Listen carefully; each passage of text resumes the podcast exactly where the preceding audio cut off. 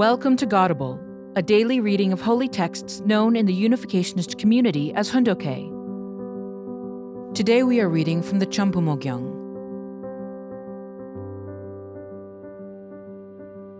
Chambumogyong, Book 7 True Parents' Course of Suffering and Victory. Section 4 Victory of Love. The Prison Saint. For the inmates of Hungnam Prison, food and rest were their entire concern. However, True Father shared with other prisoners the food and clothes that his mother, Chungmonim, brought to him.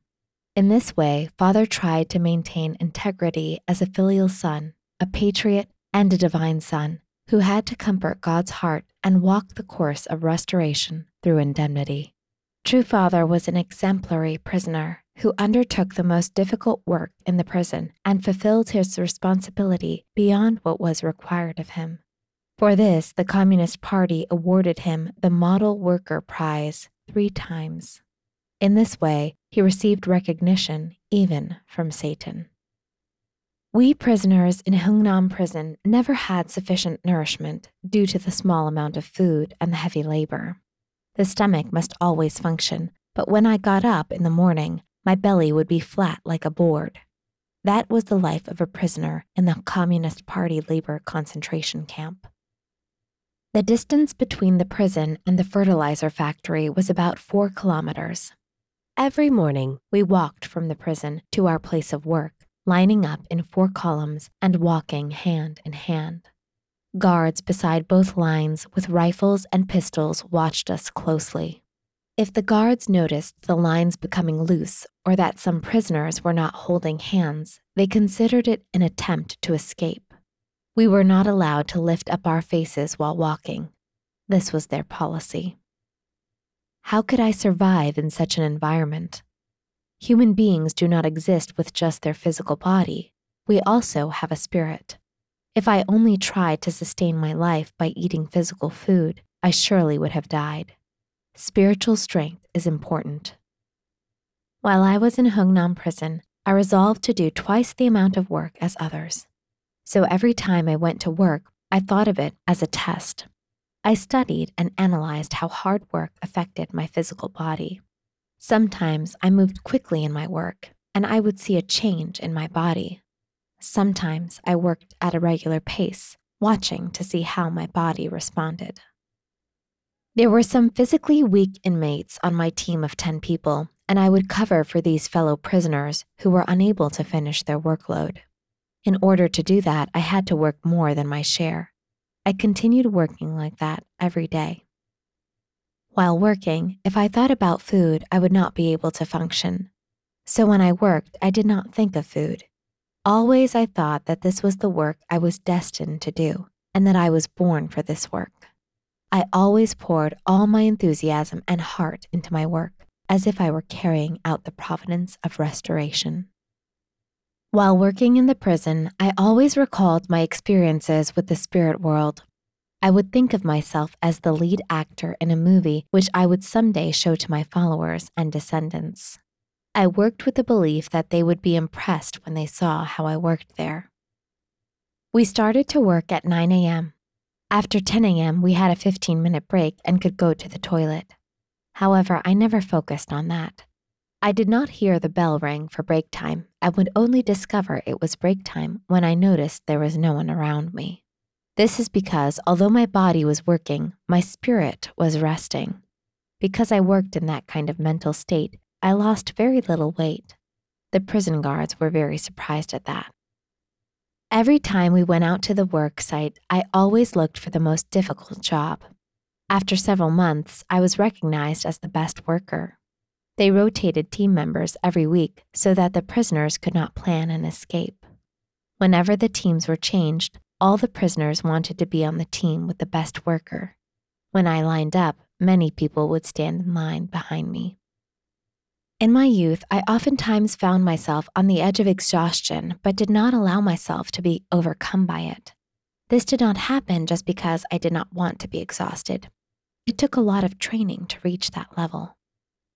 After I became a prisoner, I told God, Heavenly Father, do not sympathize with me in my circumstances. When I was in difficulty, I never prayed asking God for help. I was serious. For one week or even one month, I did not talk with other prisoners. What did that mean?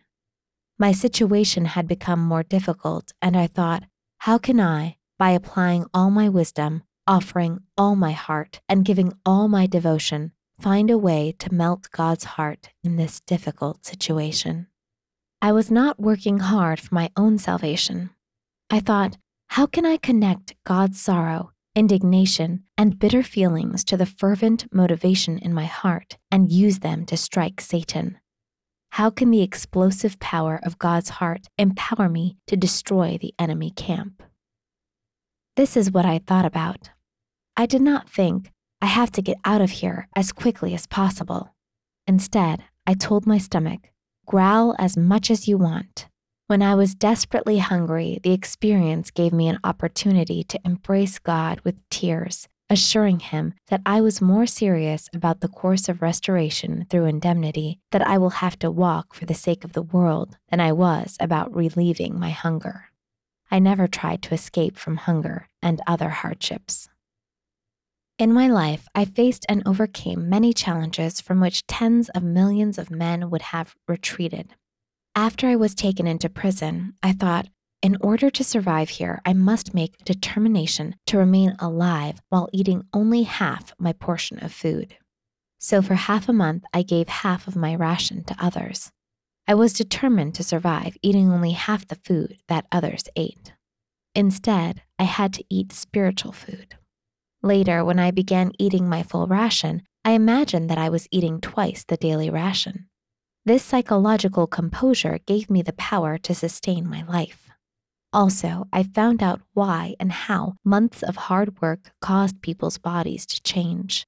With that knowledge, I saved many young people who otherwise would have died. I had to do physical exercises to sustain my strength. When I was in Hungnam prison, I invented some methods of exercising that worked really well.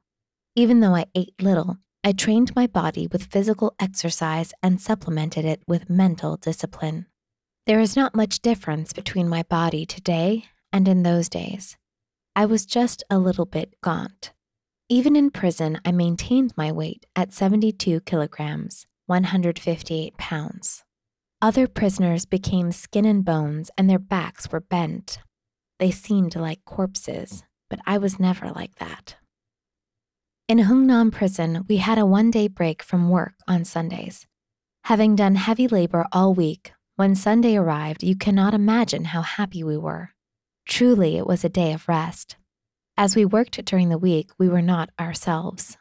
Every day when we came back from working at the fertilizer factory, we just collapsed from exhaustion as if our bones had melted. We had no energy at all. After we ate dinner, we collapsed again and could not get up. Even though Saturday night and Sunday were break time and we were given some freedom, all we could do was eat and then sleep in the same place. However, sleeping is a source of problems. That is why, although I was in that prison for nearly three years, I never took a nap. I absolutely did not take naps. I did not sleep more than the hours that I decided to sleep, and I never ate more than the food that I decided to eat. When human beings face the moment of their death, a prince must die with the dignity of a prince, and a patriot must die with the attitude of a patriot. They should not die like a beggar. In Hungnam prison, I cleaned my body with cold water every day. Working all day at the pile of fertilizer, sulfuric acid and ammonia clung to our bodies and rotted our flesh. I therefore cleaned my body every morning upon rising I used my handkerchief, which I wet with the drinking water that I had received the night before. When we heard, Get up for work, I cleaned my body while others were preparing.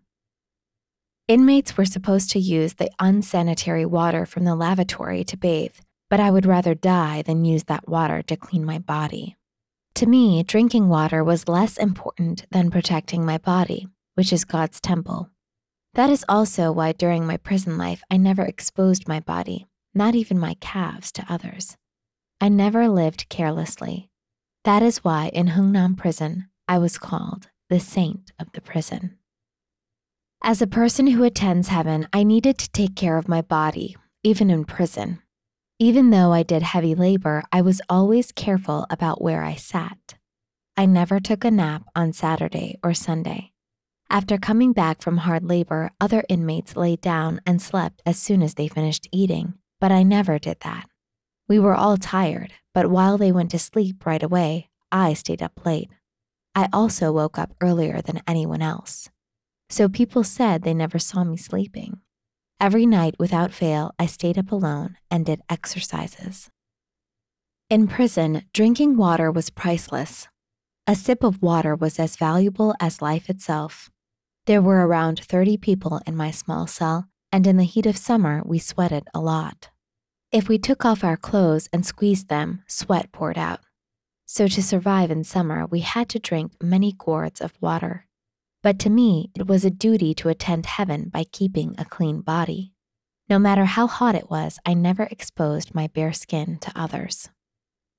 In the fertilizer factory, we dealt with material that came out of a kiln, so you can imagine how hot it was. Even in such a hot environment, I never exposed my legs. I trained myself more than any woman who ever maintained her modesty. Even the severest prison life could not prevent me from going my path. When I was in Hungnam prison working at the fertilizer factory, I kept my pant cuffs tied with strings around my ankles, even in the hottest part of the summer. I did not expose even my shins. Recently, I began wearing short sleeve shirts, but in the past, I really did not like such clothes since on the holy path ahead of me, I would be offering my heart and body to God with utmost devotion. I did not want my body to be exposed to anyone. Even in my sleep, I did not spread out my arms and legs. I always kept in mind that God was watching me. I wanted to observe propriety even while sleeping. When I first arrived at the prison camp, I was on the communists' blacklist, in my cell, there were a couple of dogs whose orders were to watch me. By dogs, I do not mean animals, but people who ratted on others in the cell. Since I knew that, I did not talk at all, even after the first half month. I was well known as the person who did not sleep on Sundays.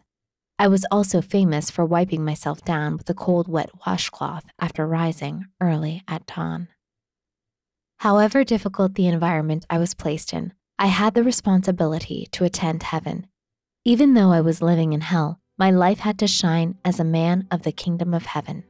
Even though I was in the miserable situation of being pushed around and shivering in thin clothes during the cold winter, I maintained my original relationship with God. Thank you for listening to today's episode of Godable. Godable is brought to you by the National Victory Fund and support from listeners like you. To donate, visit godable.org. Thank you.